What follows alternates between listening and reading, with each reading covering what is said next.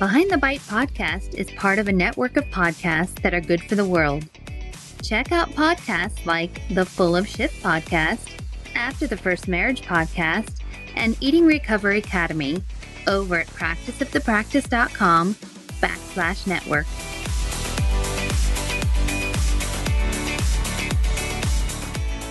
Welcome to Behind the Bite podcast. This podcast is about the real life struggles women face with food, body image, and weight. We're here to help heal, inspire, and create better, healthier lives. Welcome. Well, hello, everyone. You know, today I honestly find myself sitting here just, I'm unable to identify exactly what it is that I'm thinking and feeling because I guess I'm feeling a strong mix of shock, sadness, disbelief, disappointment, and anger. And I have a lot of thoughts, and it's almost to the point where I'm at a loss for words, in case you can't tell. And it's it's been for a few days now. And you may be wondering why on earth I'm in this state right now. And I'm going to tell you, it, a few short days ago, January 9th to be exact, uh, I received an alert on my phone about a news article that just came out about the American Academy of Pediatrics and they came out with new guidelines for treating childhood obesity. And that immediately caught my attention for several reasons. The main reason was the word obesity. And to my knowledge, that word, obesity, it's not an illness. And it's certainly not something that needs to be treated. So I sat there wondering why on earth are there guidelines created to treat something that I don't know to be an illness? And I have to tell you, when I first started reading them, I thought they were a joke, or at least I was hoping they were, I guess, because I simply could not believe that anyone who is actually caring for and treating children and adolescents in this day and age would write this. It's long, and with each and every page I read, I grew more and more angry. I seriously, I was reading this with absolute horror that these guidelines were now actually in existence there is no way I can go into all that these guidelines go into. I'm going to put a, a link in the show notes so that you guys can access it yourself. Like I said, it's very long, it's very detailed, but I'm going to give you a very brief overview of what's in there. Um, and then we're going to get into this today for our podcast. You know, they state the BMI is the gold standard measurement of body composition and it's to be used as a screening and diagnostic tool. And now, if any of you ever listened to any of my podcasts where I've discussed my views on the BMI, then you know that it is not a valid measurement tool by any stretch of the imagination. And I'm not even sure why it's still even in existence. But the most shocking thing of all is that these guidelines are for children starting at the age of two, and they re- include recommendations for medications and bariatric surgery for the first time. Yes, bariatric surgery. Okay, so as I said, my head right now is spinning, and what I really want to do is help all of you gain more of an understanding about these guidelines and have a discussion about what the potential and negative dangers are for what these guidelines really mean. You know, there are so many scary implications about what can happen once they're implemented. So, you know, as you can tell, I'm really at a loss for words. I'm struggling to get my words out. So, I cannot think of a better guest to have with me here today to do just that. So we have an amazing guest, Chevese Turner. And for any of you who do not know who she is, she really is amazing. As CEO of the Body Equity Alliance, she leads their efforts to engage with corporate partners in advocacy and serve as advisors on public policy, education, marketing, and communications related to eating disorders, weight stigma, and weight discrimination and health equity. Their mission is to address this injustice in all aspects of society so individuals of all sizes can enjoy the attention, care, dignity, respect, and rights they deserve as human beings. Chevese's dedication to public health began when she ran part of a team working to ensure cancer patients had ongoing access to critical treatments. She was driven by her own struggles in recovery and founded the Binge Eating Disorder Association, BEDA, to address the unmet needs of people with the most prevalent eating disorder. And after 10 years of pioneering work, BEDA merged with the National Eating Disorders Association, NEDA, in 2018 after noteworthy milestones that included working to add binge eating disorder to the Diagnostic and Statistical Manual's fifth edition, developing National Awareness Week addressing weight stigma and intersecting oppressions, creating industry leading educational programming, and public policy work at the state and national levels. Chevese has a dedication to healthcare as a human right. This has all prepared her to help clients make important shifts in their own work. All right, Chevese, thank you so much for being here. Uh, wow, we we're gonna get into this. Um, so these new guidelines. I know we, I know we we've been chatting a little bit before we hit record, and I think both our heads are spinning a bit. But um, where are you at with all this? Well, first, thanks for having me. And um, oh boy, as a person who has uh, really, you know, undergone some medical trauma as as a child, mm-hmm. when I was dieted and and put on um, weight loss drugs by pediatricians, and you know that right through to, to adulthood, this has me reeling you know, I really am I'm concerned about the children who are in a place where they are going to be offered, you know, weight loss drugs that are drugs that were developed for diabetes um, and bariatric surgeries and uh, who knows what else. Um, you know, weight management is not without its risks. And uh, these products and these surgeries are not without their risks. And I'm not sure that consent is actually going to be um, realistic in these situations. And what I mean by that is that parents are going to receive consent statements that say, this does not guarantee long term weight loss. It does not guarantee um, no risk of serious adverse events or even death. And I think those are, are things that we really need to think about, and parents need to think about. What are the risks? And do you really want your child being put on a medication that is going to affect metabolism and hormones and brain health before they even reach their teenage years. You know, not to mention what bariatric surgery does. Um, I call it stomach amputation, but um, that's not the medical term. So yeah, I'm I'm very concerned. You know, just as you were talking, I'm thinking, I wonder what the message parents are going to actually get because you know i was reading the guidelines and it seems like the parents are going to be getting this message like almost like if you don't do something about this you're a bad parent. Like i would feel that way as a parent if i got this message. I think based on what the guidelines are saying it's like your kid's going to be at risk for bullying and you know having chronic illnesses that are going to really affect their lives in a negative way. And like they they like kind of all these horrendous things right? Which you know, I'm thinking any person on this planet is subjected to these things. Why are they saying it's because of weight? It's really horrible that they're just pinpointing it to this one thing. And then they're going to go to parents who, of course, love their children and go, oh my God, I would do anything to make sure they're healthy and happy. And if I can prevent any negative effects in their life, of course, I'm going to do this. And the doctor's saying it. So, yeah, what if I say no to drugs? What if I say no to bariatric surgery, right? And it, you know, would I blame myself as a parent because I didn't follow these protocols? Like, that's horrible. I agree. And I absolutely concur that parents are going to feel guilty.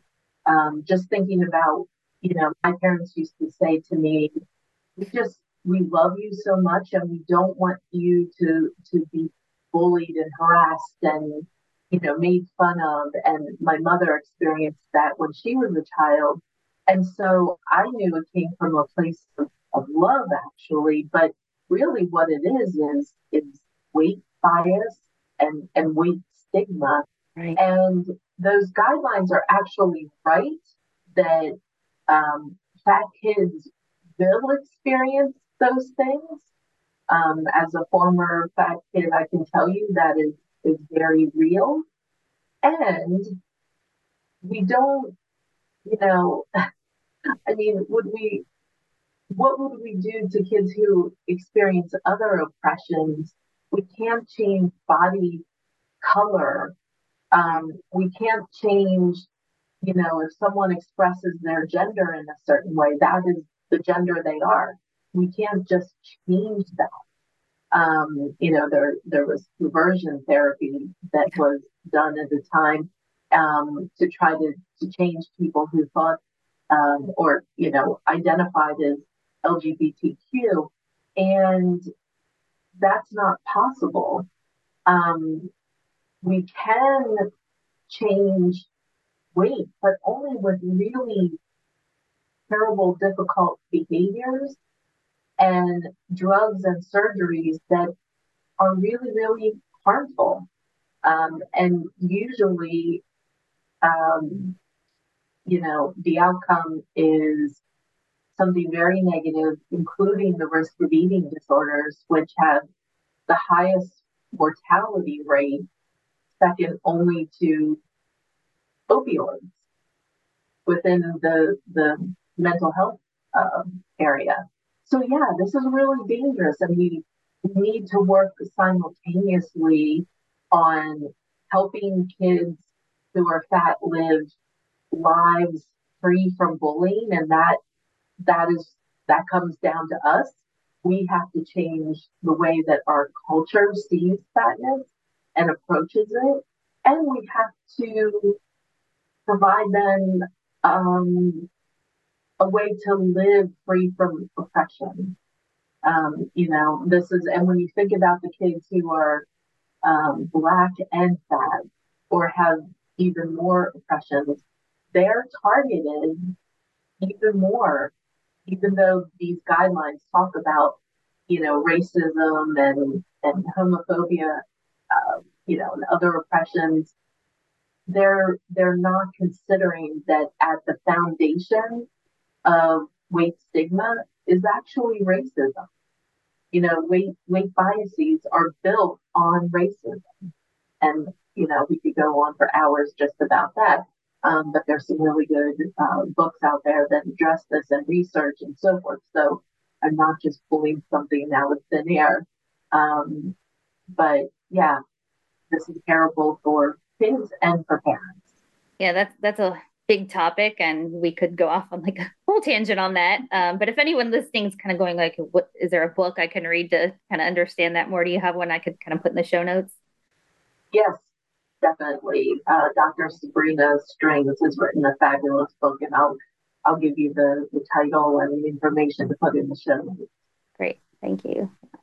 Um, but I agree with you. I, I, you know, I was reading the guidelines and and thinking about all of this. And to your point too it's like this is a cultural like societal issue too. It's like we're you know diet culture and we stigmatize and demonize people who don't conform to this ideal. And we're saying well because you don't you know something is wrong with you. And now they've created this chronic illness that i don't know should be but i've been doing this like 25 years. I have never in my life ever put a diagnostic like I've never put as a diagnosis obesity ever. And and now in the guidelines they're saying psychologists need to be treating this as well along as part of the treatment team. And I'm going, what am I treating? First of all, I don't know this is an illness. And I've never seen a treatment protocol for this. I'm sorry, I'm thinking it's a made up illness, but like, what am I treating and how am I going to treat this? If somebody comes to my office and says, I was referred by my MD, my pediatrician, you need to help me and you need to treat this, I'd be like, deer in headlights. What would you do? Well, I think what psychologists and you know any any therapist trained um, to help people, um, you know, whether it's a, a, a, mental health illness or just you know um, navigating daily life. The treatment here is the chronic trauma of weight biases Thank you. in our culture. That's what we need to be treating. Um, and you know, I'm not one to say that there aren't there aren't um, things that go on in the human body that could be related to um, fat cells. Um, I have some of those, you know, disease that are related to fat cells. Um, whether they actually are or not, I have no idea. Um, there's a lot of correlation, but don't actually see causation. Um, but there are treatments for those things, and it's quite different to put a 40 year old person on some, you know, blood pressure medication or even a diabetic drug than putting a young person, a child or an adolescent, on a drug that is going to affect hormones and metabolism long before any disease state shows up. So I know that, you know, the AAP's thoughts are, you know, we want to prevent any of these disease states. And, you know, I think prevention is always a good thing, but we, not everyone who is fat has these, you know, cause or I guess correlated disorders and diseases. And so, how do we know which person will or won't? Um, and how do we know that it is definitely related to fat cells? Um, you know, the AMA, their own committee did not want obesity to be labeled as a chronic disease. Um, but you know, the the lore of medications and treatments is there for medical societies and it's how they're funded. It's very difficult to fund nonprofits and and medical societies. And so they really depend on pharma and other medical related companies. Yeah, let's let's get into that for a second because another big topic, right? You know, I was reading that too, and it's like saying this chronic illness is going to potentially cause other chronic illnesses. And I'm going, wait a minute, hold on. I because when I think about say, let's take diabetes for instance, right? Because they were saying if you don't lose weight, right? If you don't go into lower BMI category, which I want to get into later, um, you might have diabetes, right? You might get diabetes later. Okay. When someone says to me, I have diabetes, I think, all right, if you don't manage this and get this under control, I know what might happen. You might have neuropathy, you might go blind, right? All these things. Mm-hmm. Same with other illnesses, right? If you have hypertension, you might be prone to strokes, heart attacks, right? There might be some things, right? So it's like, what do you do to prevent those outcomes? Obesity, I'm going, what, what, what, what is going on? What are we treating? What are we trying to prevent? Other, they're saying cr- all these chronic illnesses may happen but I've never seen weight loss as part of any treatment plan. I've never seen weight loss cure or prevent any anything. Like I, I don't see anything. And to your point, I've had plenty of patients in all sizes of bodies in all BMI categories who've had diabetes, who've had hypertension, who've had all chronic illnesses. And weight loss or weight gain did not affect the outcome of whatever happened. And so that's what kills me is like, what is why is weight a criteria? Why are they saying if you lose weight, that's going to make this illness happen or not, or the outcome better or worse? I, I'm, I'm just shaking my head. Yeah, not to mention the the risk that does come with weight loss. You know, there there are many risks, and I I think that it's not common that someone would think that weight loss comes with risks, but it does because it's the method of how we of how we approach weight loss and the fact that we know that a very high percentage of, of people regain their weight after or you know within five years. And the people that don't you know there are things going on there, and there is a suggestion that perhaps even eating disorder behaviors are at play in, in some people who are able to keep weight loss after they uh, keep weight off after they have lost weight. Um, so weight science is very, very young, and there's a lot that we don't understand. And I just keep going back to the, you know, the outcomes of this pursuit of weight and what it means not only to the body when you are cycling, you know, up and down, up and down. And we know from anorexia that there's a lot of strain put on the heart when there are behaviors and, and great amounts of, of weight loss. And it doesn't appear that there's been any sort of consideration um, for that. You know, why is it why is it that the heart responds to weight loss in one way in anorexia, um, but we don't think that happens when we start at a higher weight? So these are all theories, but we we never look at you know the things that are going to um, actually tell us more about what we're recommending. You know, we don't look at the harms of, of weight loss and um, the long term effects of that.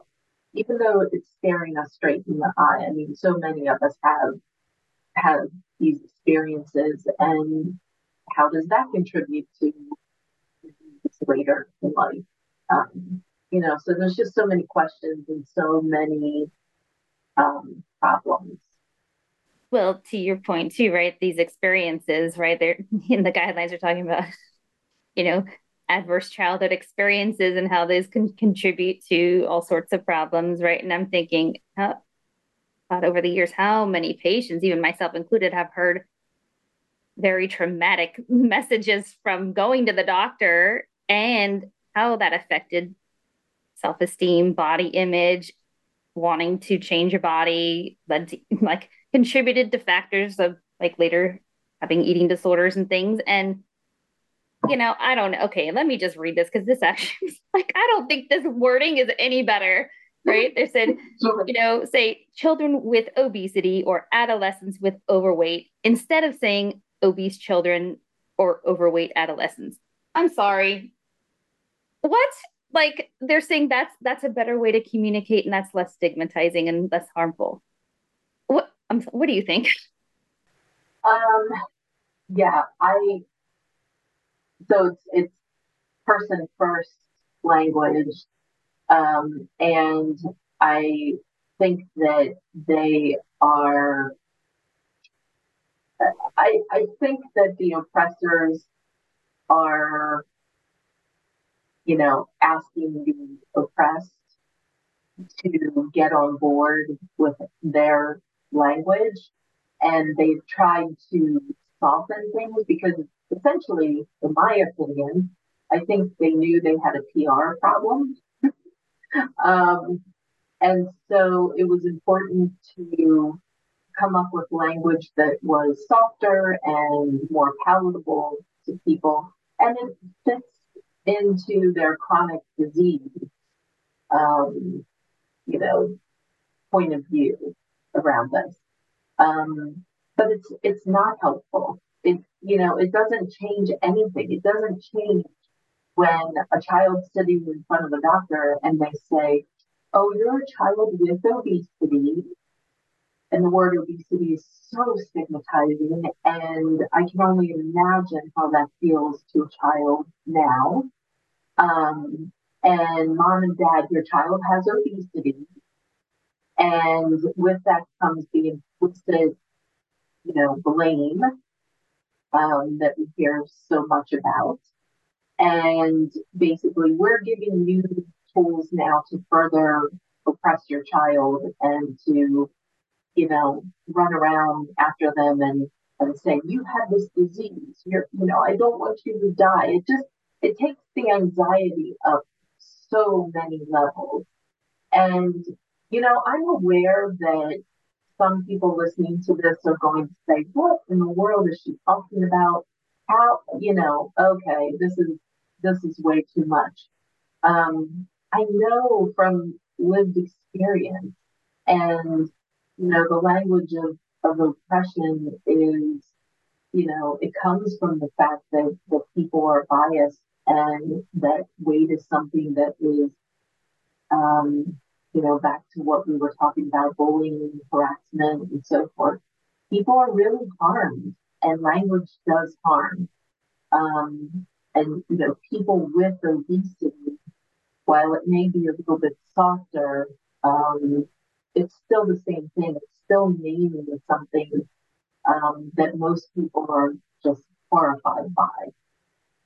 Yeah, I, I I can't see this going well, and a child coming out unscathed emotionally from an appointment like that, or constantly going and knowing, like, okay, from this point forward, I have to eat differently. I have to live a life differently because something is wrong with me. Right.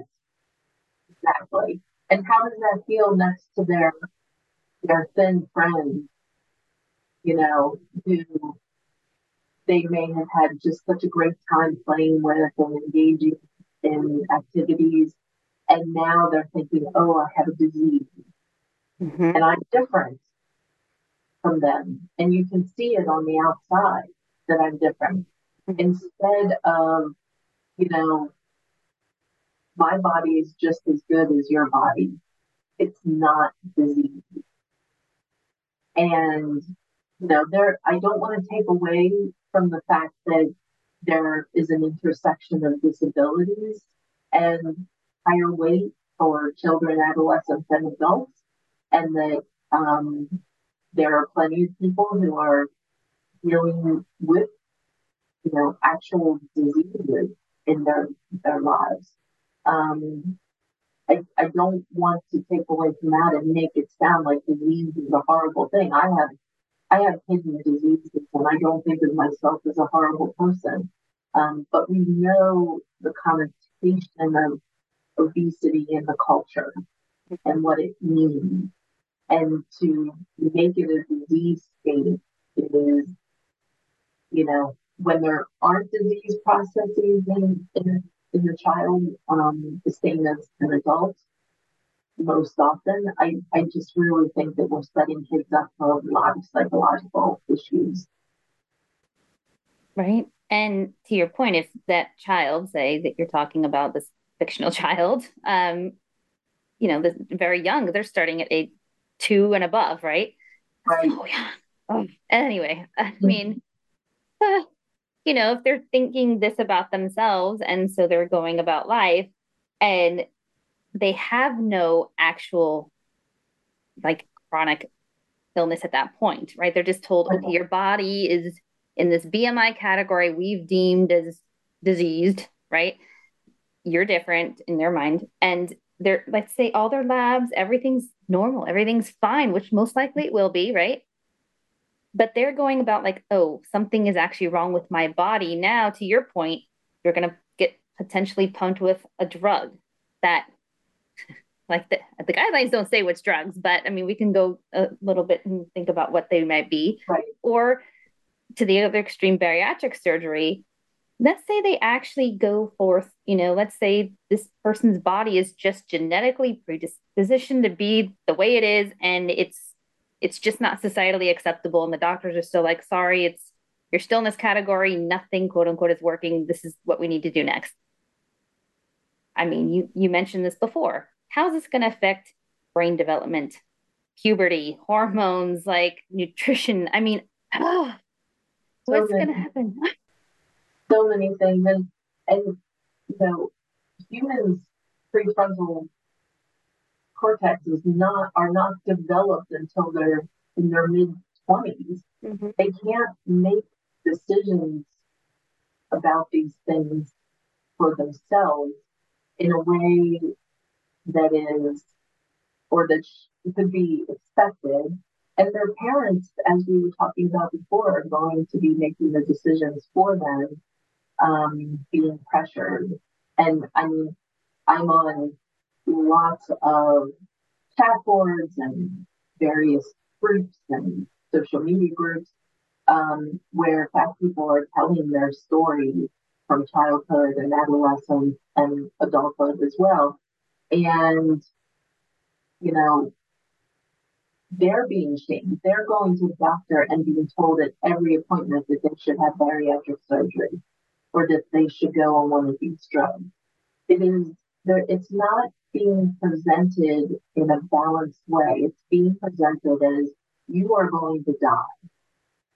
And you know, that's not fair. There there is another way. I mean, I I do not diet. I will never diet again. And I have a doctor who is a weight inclusive doctor who never weighs, never um, pressures me to lose weight, and my endocrinologist as well.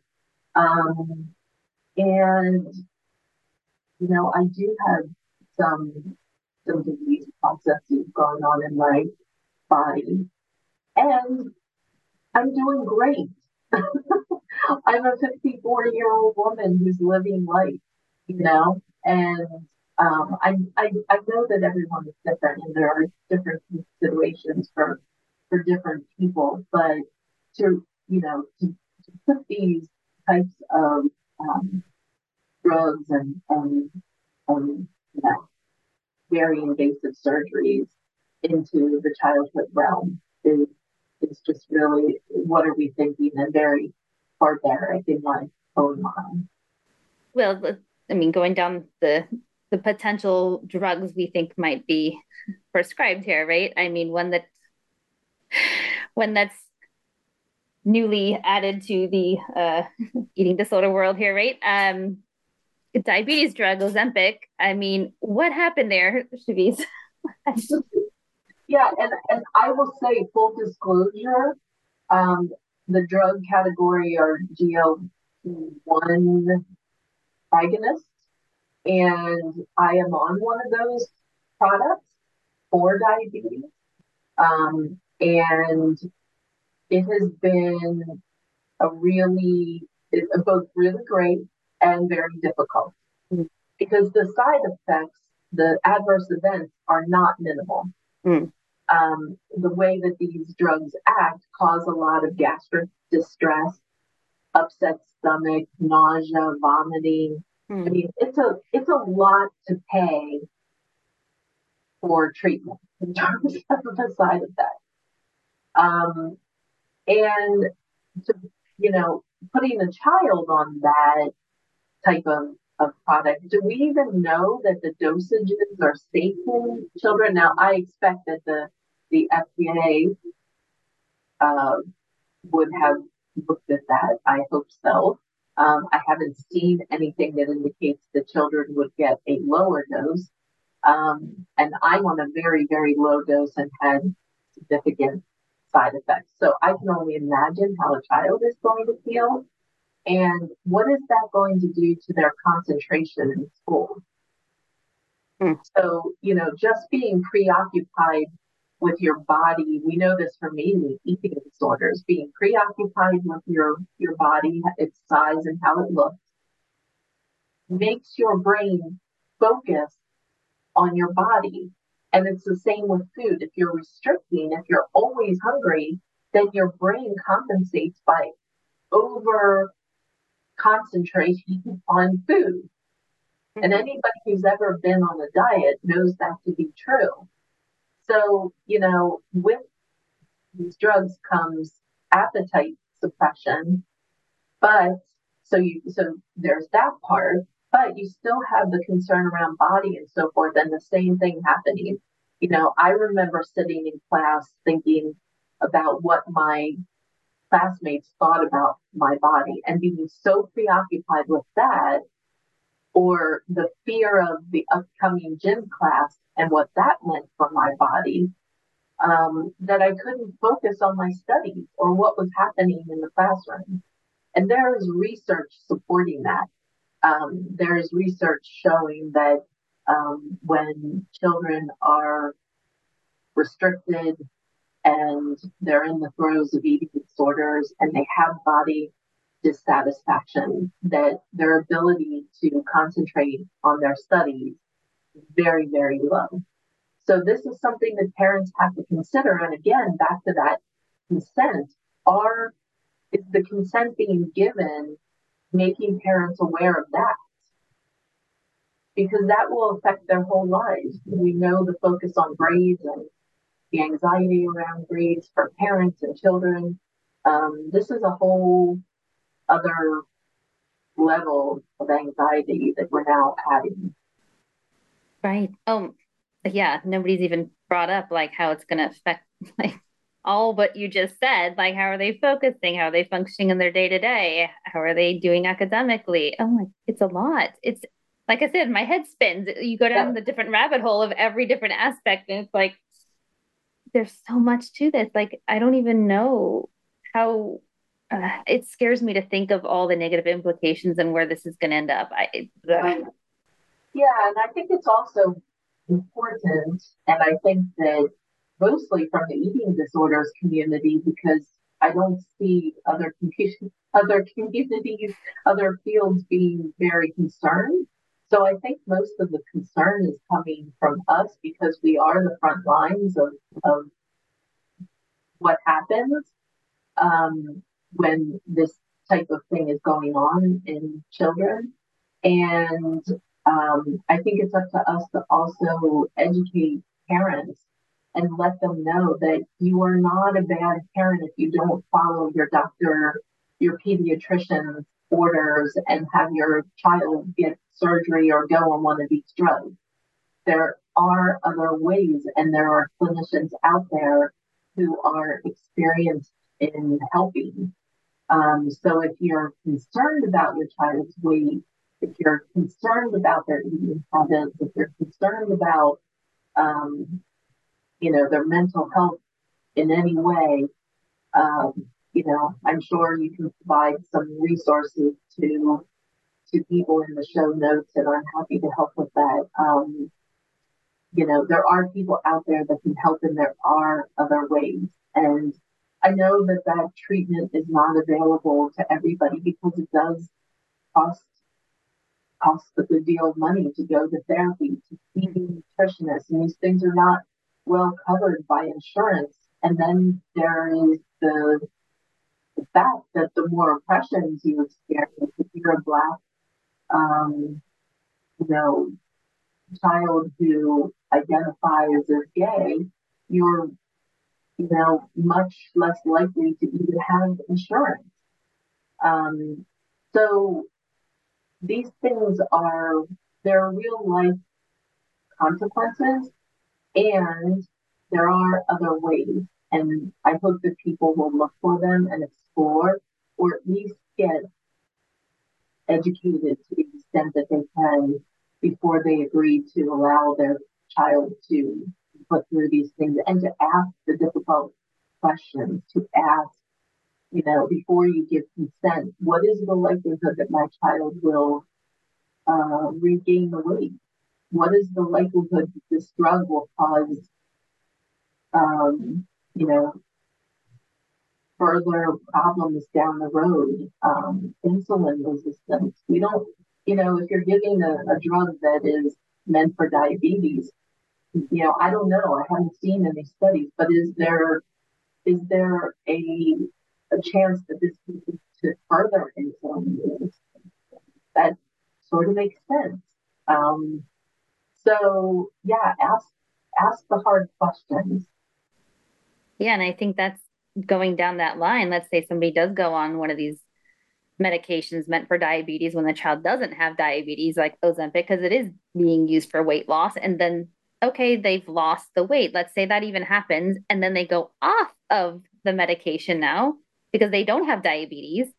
They've reached their quote unquote goal. I mean, you and I both know there's articles out there, people who've gone off of it and the weight is coming back, right? So, what then? And the companies have said these are drugs for a lifetime. Mm. So can you imagine starting an injectable drug at age five? And I realize there are diabetic kids, type one out there, um, and possibly some type twos who are, you know, having to do so. But mm-hmm. kids with no disease processes, processes having to give themselves or their parents give them shots for the rest of their lives and we don't know what the long term. These drugs have been out for a minute, mm-hmm. you know, and the phase three studies, phase three is not that long when you're looking for long term side effects and adverse events. Um, So it's only in phase four, which is the marketing phase, uh, where you know people and physicians and, and lay people start reporting their adverse events. Um, so you know, drugs that are are on the market, really we don't know. It's the long term that tells us. And for children, you know, this is probably the start of another weight or a weight cycle for them, which we know most people when they weight cycle will lose weight, gain it back, and research shows that oftentimes they gain 20% more than what they lost. So we actually get fatter over time as we diet. Right. It's setting them up for a lifelong of who knows what. I mean, again, to the point we have no idea what implications this is all have, but it's not does not sound good, any no. of it. You know, and and again, like I it's so long, right? But I think every page made my head spin, you know, even like there's something about part of it is, you know, having them eat healthy foods. And I'm I mean, there's a whole thing on that. And, you know, as an eating disorder person, like I'm trying to help people get rid of like labeling food as healthy, unhealthy, and here they are promoting like you know categorizing foods, and I'm going, oh, that alone is like, what is happening? What? And we don't even know what healthy food is. Yeah. I mean, really, we don't. There are government guidelines that change. There, you know, there's a lot of concern about processed and ultra processed foods and you know but in reality, nobody can tell us what is healthy. Um, you know, I think there's there's some research to support, of course, vegetables and fruits and, and so forth, but it does vary also according or uh, you know depending on the person. And there there is no guideline that tells us definitively these are the healthy foods. And if you tell me, well, eating clean what is eating clean? You know, and people tell people always say, well, paleo is eating clean. And then my thought about that is people during that time, you know, the, the paleo, um, I forget, I, I can't think of the, the word, um, but, but that, that time in history lived to be teenagers. Right. You know, they had appendix. Uh, their appendix were there because they ate food that had rocks and sticks and all kinds of things in them. Um, and the appendix had to wait those out. I mean, you know, come on. I, and I understand that, you know, I'm, I'm trying to be a little bit silly, but um, we just don't know is the bottom line. No, and I don't know. My my take on it is anybody who tries to really be so quote unquote good and like follow a meal plan like that's not you know eating disorder treatment, but like really just be strict with their foods and say I can't have these and I can only have this. That's setting somebody up too for having disordered eating or an eating disorder later on and not having a relationship with food where you know they they can just it's it's healthy i mean emotionally healthy because then it's like whatever you tell yourself you can't have that's what happens. Then you want it more and then you have a very then you come see somebody like me or you and work on how to have a relationship where food is not emotionally tied and that's a whole nother problem. Yes and i i think that is it's so important and yet it gets diminished by the quote unquote community. Um, they partly don't understand it, and for those who do, um, they say, yeah, but you know, eating healthy, dot dot dot. Um, but it is really true because our brains, um, you know, as as a child, I was limited and restricted all the time, and you know, candy was bad, jam was bad, anything with sugar was bad, and only whole grains were good, and, that sort of thing. And so I was always seeking food, and I started binging when I was five. I would seek food wherever I went, at my grandparents' house, and you know, we would visit somebody's house, and I would seek food, take it home with me when I got older. I would go to the grocery store with my mom and have my own money and you know, buy food and sneak it out to the car while she wasn't, you know, I would, I would go off on my own.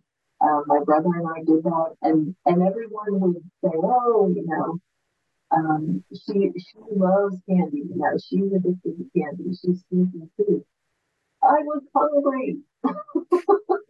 right. I was hungry, and the things that I was being denied are things that everybody does, most everybody, you know. And if you're not allowed to have them, our brains go, "Oh man, I really want that," you know. And then you try to get as much as you can when you have access to it. So it really is important. Good and putting good and bad labels on things really does affect how people have a relationship with food. I mean, really, we could probably talk all day about. We could.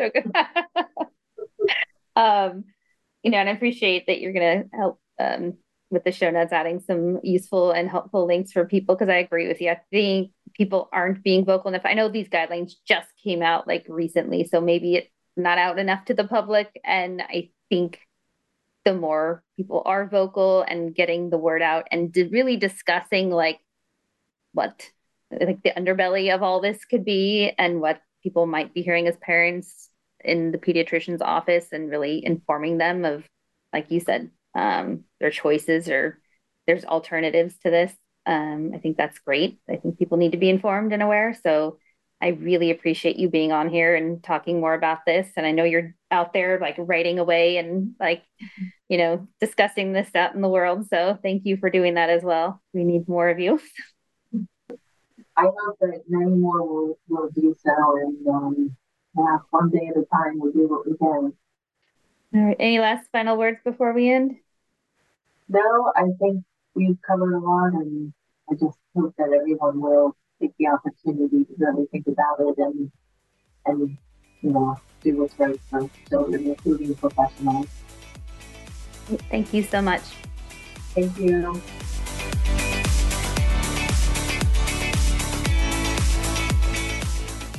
This podcast is designed to provide accurate and authoritative information in regards to the subject matter covered. It is given with the understanding that neither the host, the publisher, or the guest are rendering legal, accounting, clinical, or any other professional information. If you want a professional, you should find one.